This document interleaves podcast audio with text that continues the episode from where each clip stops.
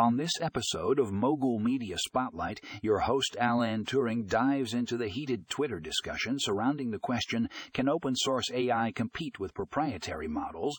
Strap in, folks, because this debate is about to get spicy. Our first article, The Power of Open Source AI, a David and Goliath story by Tech Insider explores how open source AI explores how open source AI is challenging the dominance of proprietary models.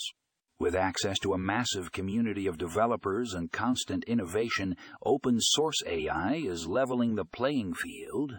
But can it truly compete with the big boys? Tune in to find out.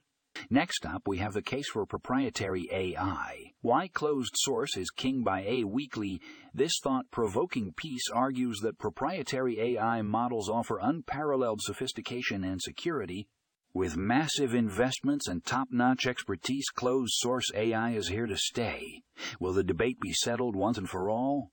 You won't want to miss this episode. Get ready for a lively and passionate discussion on the future of AI. Will open source triumph over proprietary models, or will the giants of the industry retain their crown?